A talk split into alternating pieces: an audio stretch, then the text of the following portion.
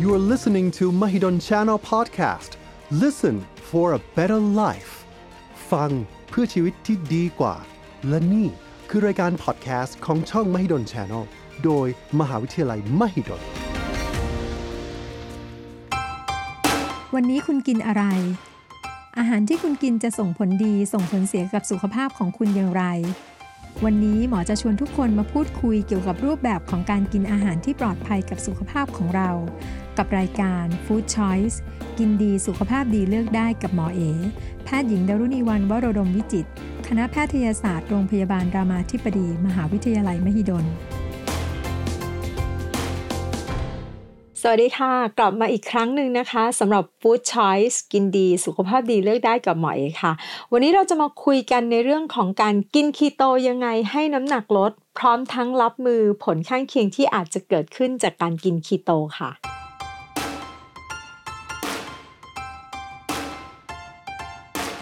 ในปัจจุบันนะคะก็มีคนที่อยากจะพยายามลดน้ำหนัก แล้วก็เลือกใช้การกินอาหารที่เราเรียกว่าคีโตเพื่อจะช่วยลดน้ำหนักเป็นปริมาณมากเลยทีเดียวการกินคีโตคืออะไร คีโตในที่นี้ย่อมาจากคำว่าคีโตเจนิกไดเอทก็เป็นอาหารที่กินเข้าไปแล้วร่างกายมีการสร้างคีโตน นะคะคีโตนเนี่ยเป็นผลลัพธ์ที่เกิดขึ้นจากการสลายไขมัน จริง ๆ ก็ดีเนาะเพราะว่าเวลาที่เรากินอาหารเข้าไปไม่ต้องอดอาหาร แต่ว่าร่างกายเรามีการสลายไขมันที่มีอยู่ในร่างกายออกมา ถามว่าหลักการอันนี้เกิดขึ้นได้ยังไง มันเป็นการ tricky หรือเป็นการหลอกร่างกายนิดๆนะคะ โดยการที่เราจะพยายามทำให้อาหารที่มีคาร์โบไฮเดรตเนี่ยต่ำมากๆ นะคะ เมื่อต่ำมากๆปุ๊บน้ำตาลในเลือดก็จะไม่สูงขึ้น ร่างกายก็จะรู้สึกเหมือนณขณะนี้เราไม่ได้รับอาหาร หรือว่าเราขาดอาหารอยู่ สิ่งที่เกิดขึ้นร่างกายเราก็จะพยายามสลายไขมันออกมา เพื่อจะให้เป็นพลังงานเอามาใช้นะคะ ทีนี้ตรงนี้เนี่ยมันจะเป็นการหลอกหรือเป็นการทริคกับระดับฮอร์โมนที่ชื่อว่าอินซูลินหรือกลูคากอนในร่างกาย ซึ่งจะเป็นอันนึงที่คนก็จะชอบ เพราะว่าเขาสามารถจะกินอาหารได้ แต่ว่าร่างกายเราเนี่ยจะผอมลง เพราะว่า ไปสลายไขมันค่ะ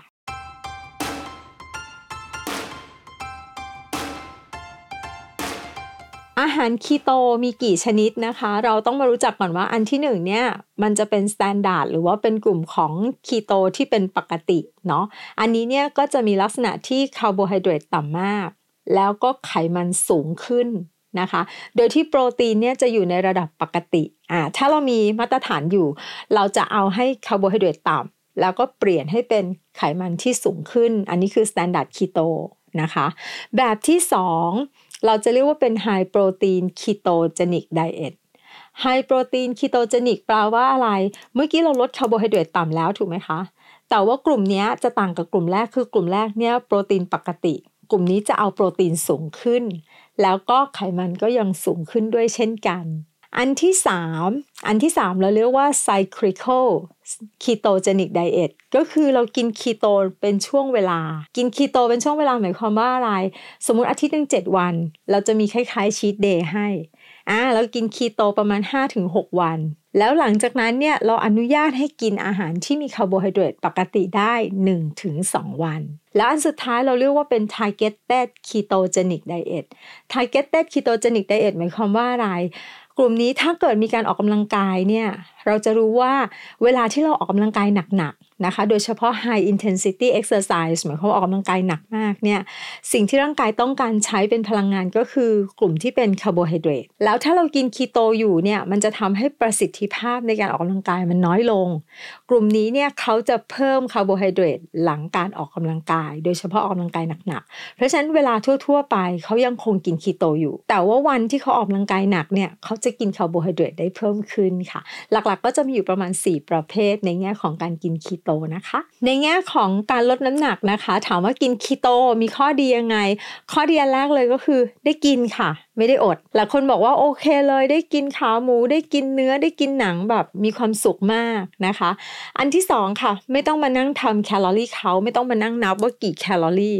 กินไปเท่านี้แหละกินไปอย่างที่อยากกิน อันที่3ค่ะ ก็จะรู้สึกว่าการกินคีโตเนี่ยดูแล้วมันอิ่ม ดูแล้วมันได้กินมากขึ้น อันนี้คือ happy ในกรณีของคนที่เลือกกินคีโต ที่สำคัญค่ะ เวลาที่เรากินคีโตเนี่ยน้ำหนักจะลดเร็ว แล้วก็จะลดแบบเห็นชัดเจนมากเลย โดยเฉพาะในช่วงอาทิตย์2อาทิตย์แรก แล้วก็น้ำหนักเนี่ยก็จะถ้าสมมติเราเทียบกันเนาะเทียบกับวิธีอื่น ภายใน 6 เดือนนะคะการกินคีโตเนี่ยน้ำหนักจะลดได้มากกว่าวิธีอื่น ส่วนหนึ่งที่น้ำหนักลดเร็วกว่าของคีโต ก็คือเรื่องของการที่คนไข้เนี่ยจะเสียน้ำไปเยอะกว่านะคะ เพราะฉะนั้นน้ำหนักก็จะลดลงเร็ว ทีนี้พอเรารู้แล้วว่ากินคีโตมีข้อดียังไง คราวนี้เราจะมารับมือกับสิ่งที่จะเกิดขึ้น ถ้าเราคิดว่าวันนี้เราอยากจะกินคีโต อันแรกที่เราจะเจอคือเวลาที่เราลด คาร์โบไฮเดรตลงเร็วๆเนี่ยมันก็จะมีปัญหาที่เราเรียกว่าเป็นคีโตฟลูฟลูในที่นี้ก็คือเหมือนอารมณ์เวลาที่เราจะเป็นแค่หวัดใหญ่อะค่ะ ปวดเมื่อยตามตัวรู้สึกไม่สบายเนื้อไม่สบายตัว อาจจะมีอาการหงุดหงิดได้นะคะ มีคลื่นไส้ได้อ่าเพราะว่าในช่วงแรกของเสียที่เกิดขึ้นที่เราเรียกว่าคีโตนเนี่ยมันจะทำให้เรารู้สึกคลื่นไส้แล้วก็เบื่ออาหารได้เหมือนกัน อาจจะทำให้อ่อนเพลียได้ เพราะว่ามีการสูญเสียน้ำแล้วเกลือแร่นะคะ ส่วนใหญ่อาการ keto flu เนี่ยมันจะเจอไม่เกิน 2 อาทิตย์ค่ะ 1-2 อาทิตย์นะคะบางคนปรับตัวเร็วเนี่ยก็จะดี หรือบางคนที่เริ่มต้นเนี่ยกินคาร์โบไฮเดรตไม่เยอะอยู่แล้ว เวลาที่มากินคีโต อันเนี้ยจะมี keto flu ไม่เยอะ นะคะ แต่ถ้าคนที่เคยกินคาร์โบไฮเดรตเยอะๆ แล้วมากินคีโตเนี่ย อันนี้จะมีอาการค่อนข้างเยอะเลยทีเดียว อันที่สองค่ะ เรื่องของการขาดสารน้ำหรือว่าภาวะแห้งเหมือนที่บอกเลยว่ากินคีโตเนี่ยจะมีการเสียน้ำค่อนข้างเยอะ ดังนั้นคนที่กินคีโตจะต้องดื่มน้ำน้ำเปล่านะคะ ไม่ต่ำกว่า 2-3 ลิตรต่อวัน อันนี้เป็นความจำเป็น อันที่ 3 ค่ะ มันมีโอกาสที่จะเรื่องของท้องผูกด้วย แร่ธาตุในส่วนที่จะเป็นเรื่องของไฟเบอร์ก็ไม่มีขาดแร่ธาตุบางอย่างด้วย ก็เลยจะทำให้คนไข้มีโอกาสที่จะท้องผูก ดังนั้นนอกเหนือจากการดื่มน้ำ2-3 ลิตรแล้วเนี่ยเราจะยังแนะนำให้เขาดื่ม ให้เขากินผักให้เยอะขึ้น โดยเฉพาะกลุ่มที่เป็นผักใบแล้วก็มีการขยับตัวออกกำลังกาย เพื่อทำให้ลำไส้มีการเคลื่อนไหวเคลื่อนที่ อันนี้ก็จะช่วยลดในเรื่องของท้องผูกได้ค่ะ อีกอาการหนึ่งที่เราจะเจอนะคะ ในคนที่จะเริ่มกินคีโตก็คือจะบ่นว่าปวดหัว คิดอะไรไม่ค่อยออกดูซึมซึมล้าล้าหรือเราเรียกว่าเป็นสมองล้า อันนี้เป็นเพราะว่าในช่วงต้นนะคะ สมองเราเนี่ยจะใช้น้ำตาลเป็นหลักในเรื่องของการเป็นพลังงาน แต่พอเวลาเราลดน้ำตาลลงเยอะๆนะคะ ตอนนี้สมองเราจะเริ่มยอมรับการใช้พลังงานที่มาจากคีโตละ ดังนั้นในช่วงที่มันจะมีการเปลี่ยนผ่าน การใช้พลังงานจากน้ำตาลมาเป็นคีโตนในช่วงเนี้ย พอเวลาที่น้ำตาลตกอะสมองก็จะรู้สึกเหมือนกับว่าตอนนี้พลังงานไม่เพียงพอ คิดอะไรก็จะดูช้าๆหน่อย รู้สึกมันไม่สดใสนะคะ หรือว่าอาจจะมีอาการปวดหัวได้ แต่ว่าโดยทั่วไปอาการพวกนี้จะเป็นสั้นๆค่ะไม่นาน แล้วก็หลังจากที่ร่างกายปรับตัวได้ส่วนใหญ่ก็จะดีขึ้น แล้วก็สุดท้ายค่ะ เรื่องของการขาดสารอาหาร อย่างที่บอกค่ะคีโตเองเนี่ยด้วยความที่เราอะจำกัดเนาะโดยเฉพาะกลุ่มของคาร์โบไฮเดรตลงมาเหลือแค่ 50 กรัม นะคะ หลายคนเลือกไม่เป็นเลือกไม่ดี ไม่ยอมกินผัก สิ่งที่จะเกิดขึ้นก็คือจะมีเรื่องของแร่ธาตุวิตามินเนี่ยมันไม่เพียงพอ หลายๆ คนก็เลยต้องกินคีโตแบบที่ตัวเองชอบร่วมกับกินวิตามินอีกหนึ่งกรัมนะคะ อันที่จะขาดมีอะไรบ้างอ่าวิตามินหลักๆ เลยที่มันจะอยู่ในผักผลไม้ B boy C cat ใช่ไหมคะวิตามิน A ได้ แล้วก็จะเป็นกลุ่มของพวกแร่ธาตุเช่น พวกของธาตุเหล็กเอ่ยนะคะ พวกของแคลเซียมใช่ไหมคะเอ่อโซเดียมได้ด้วยโพแทสเซียมแมกนีเซียมนะคะ เยอะแยะไปหมดเลยที่อาจจะขาด เพราะฉะนั้นพวกนี้ถึงบอกว่าเวลาที่ไม่ได้กินคาร์โบไฮเดรตนะคะที่มาจากพวกของข้าวแป้งหรือว่าถั่วเมล็ดแห้งแล้วเนี่ย เราก็จะให้เพิ่มในส่วนที่จะเป็นผักใบเขียว นะคะ กินถั่วเพิ่มขึ้นได้นะคะ กินถั่วเพิ่มขึ้นได้ เพื่อจะเป็นแหล่งที่จะมีแร่ธาตุแต่ต้องเป็นถั่วที่มีน้ำมันเยอะนิดนึงอ่าอย่างสมมติจะกินอัลมอนด์ได้จะกินแมคคาเดเมียได้ แต่ว่าคงไม่ใช่แบบถั่วเขียวถั่วแดงอะไรแบบนี้ถั่วเขียวถั่วแดงถั่วดำคงไม่ใช่ จะกินนมเนี่ยอาจจะยอมเป็นพวกของนมที่มาจากเมล็ดพืชอะคะ่ะเป็นนมอัลมอนด์ได้ แต่ว่าในแง่ของนมวัวเนี่ยมันยังมีน้ำตาลอยู่ค่ะ มีน้ำตาลในนม เพราะฉะนั้นจะไม่ใช่ของที่คีโตให้กิน นะคะ แต่ชีสกินได้นะคะ ถ้าจะกินโยเกิร์ตเนี่ยจะต้องกินด้วยความระมัดระวังปริมาณไม่เยอะ แล้วถ้าเป็นไปได้เขาจะแนะนำให้กินเป็น Greek yogurt ซึ่งจะมีน้ำตาลต่ำกว่านะคะ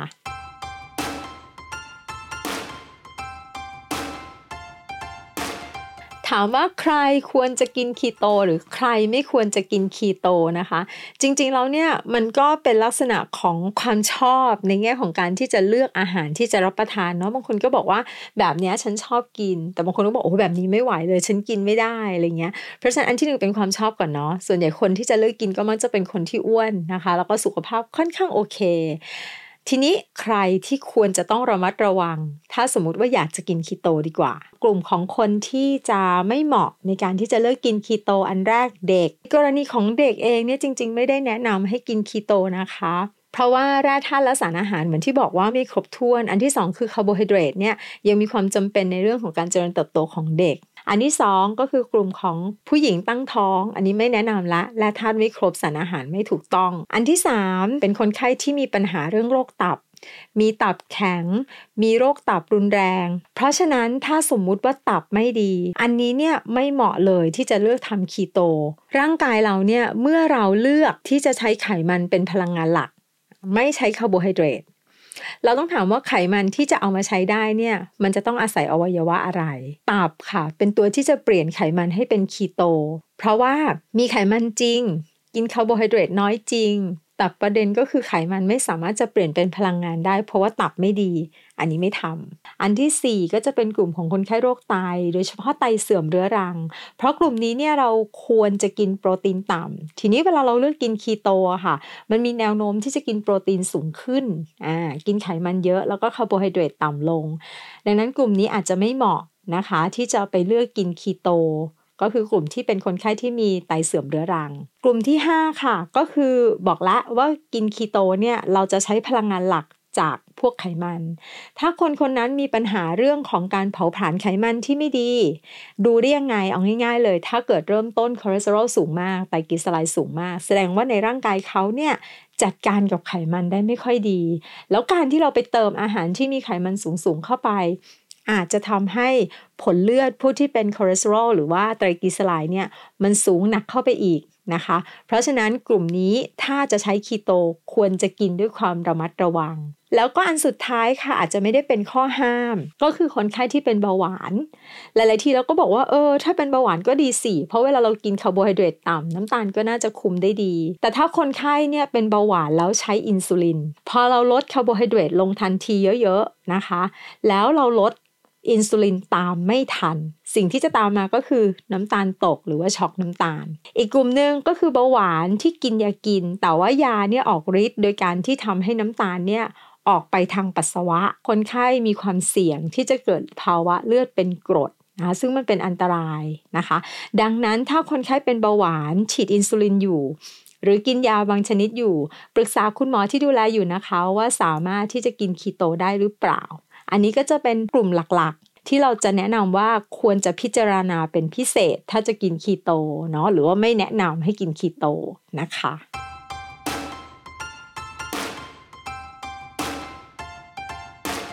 สำหรับเทคนิคในการเลือกกินคีโตให้เหมาะสมนะคะ ต้องบอกก่อนว่าคีโตเนี่ยหลักๆ คือเราลดคาร์โบไฮเดรตถูกไหมคะ แล้วเราก็จะไปเพิ่มส่วนที่มันจะเป็นไขมันค่อนข้างเยอะ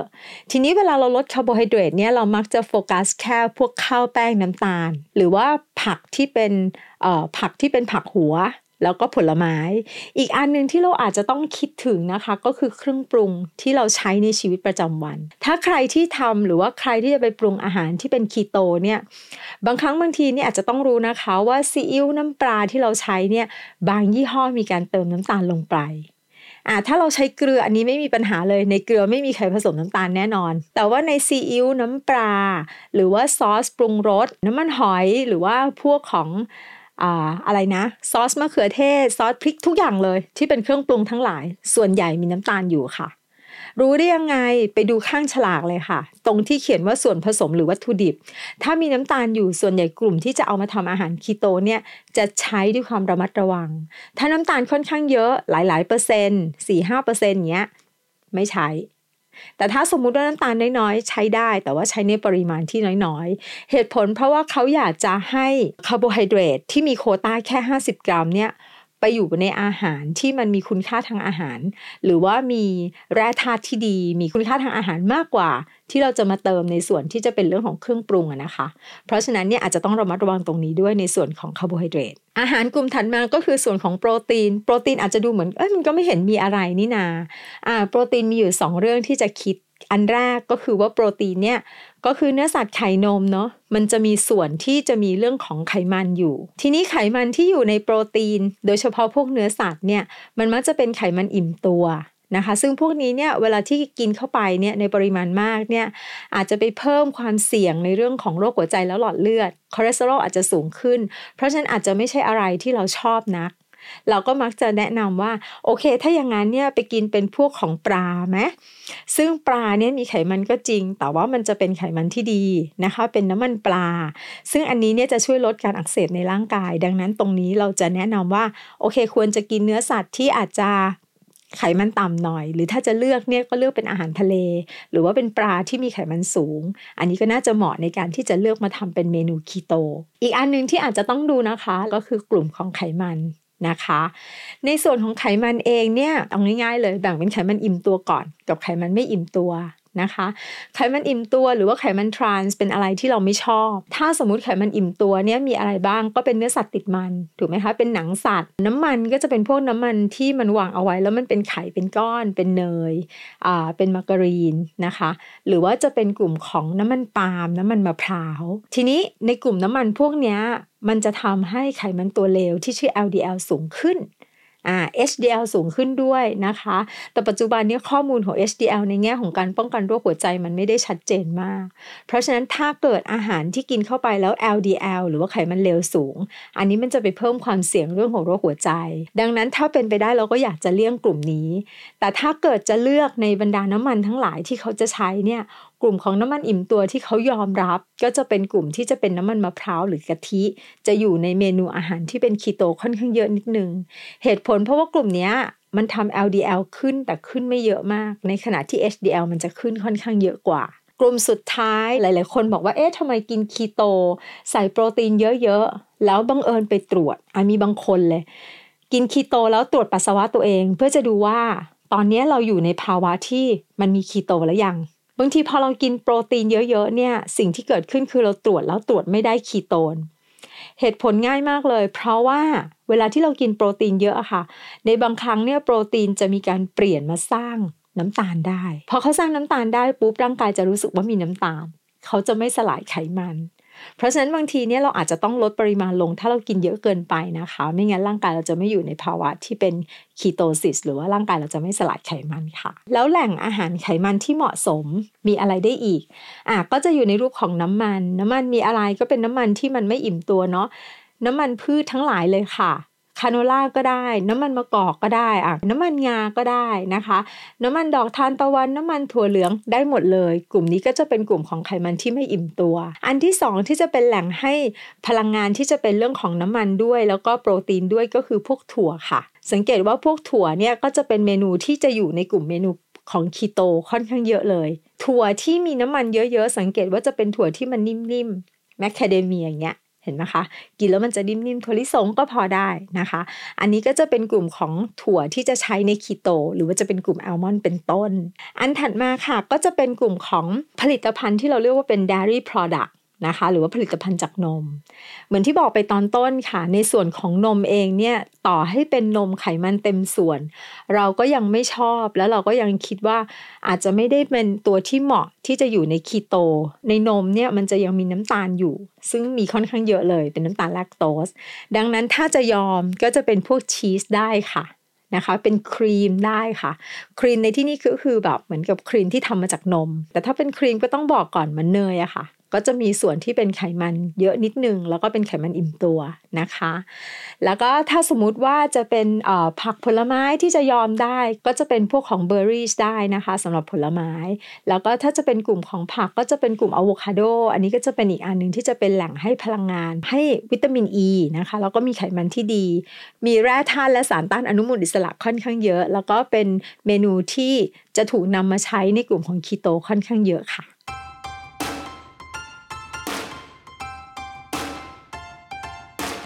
สำหรับเมนูอาหารของคนไข้ที่คีโตนะคะ ถ้าเราจะเปรียบเทียบกับอาหารของคนปกติ ยกตัวอย่างเช่นตอนเช้าเนี่ยเราอาจจะเป็นอเมริกันเบรคฟาสตมีอะไรบ้างเราจะกินกาแฟ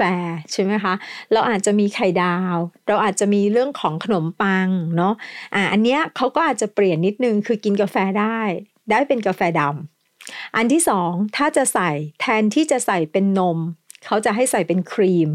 ถ้าไม่ใส่ครีม เขาจะให้ใส่กะทิ ครีมในที่นี้คือแบบเป็นครีมครีมสดอะค่ะครีมข้นอะนะคะ อันนั้นได้ อันที่สองถ้าจะเป็นไข่ดาว ไข่ดาวเขาอาจจะไม่ได้ห้าม หรือว่าอาจจะกินเป็นเบคอนได้ แต่จะต้องไม่มีขนมปัง อันนี้คือเป็นเหมือนคล้ายๆ มื้อเช้าของกลุ่มของคนที่กินคีโต อันที่สองมื้อกลางวันอะมื้อกลางวันเนี่ยพวกที่จะเป็นสเต็กได้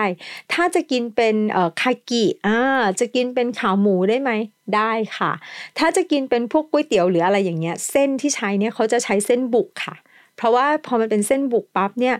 มันก็จะไม่มีพลังงานเนาะแล้วก็ไม่มีคาร์โบไฮเดรต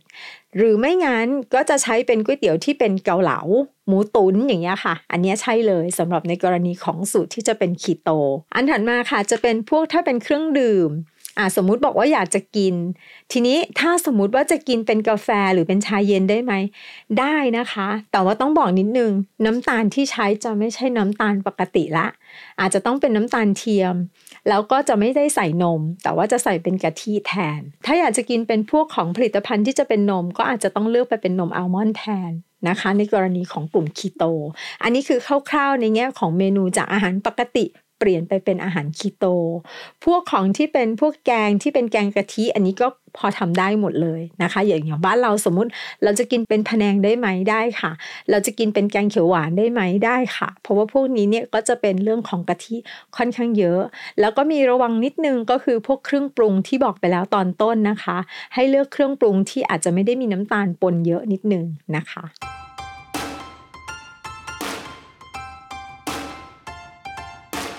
ค่ะ ก็ฟังมาจนถึงตอนนี้นะคะ ถ้าใครยังอยากจะกินคีโตอยู่ไม่ได้ห้าม การกินคีโตเป็นวิธีหนึ่งที่จะช่วยลดน้ำหนัก ลดได้เร็วนะคะอาจจะไม่จำเป็นต้องออกกำลังกายในช่วงต้น ไม่จำเป็นต้องนับแคลอรี่ มีอาหารให้กินที่สำคัญไม่ค่อยหิวด้วยนะคะ อันนี้ก็เลยดูว่าเป็นข้อดีในการที่จะลดน้ำหนักแบบคีโต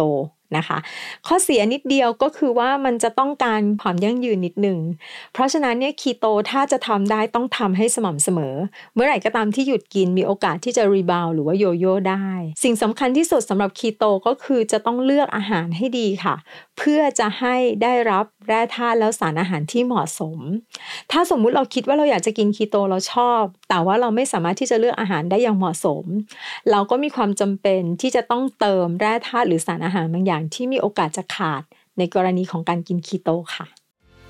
พบกับรายการ Food Choice กินดี สุขภาพดี เลือกได้ ทุกวันจันทร์เวลา 18 นาฬิกา ที่ Mahidol Channel Podcast ผ่านช่องทาง Facebook Mahidol Channel YouTube Mahidol Channel Apple Podcast Spotify Anchor j o o x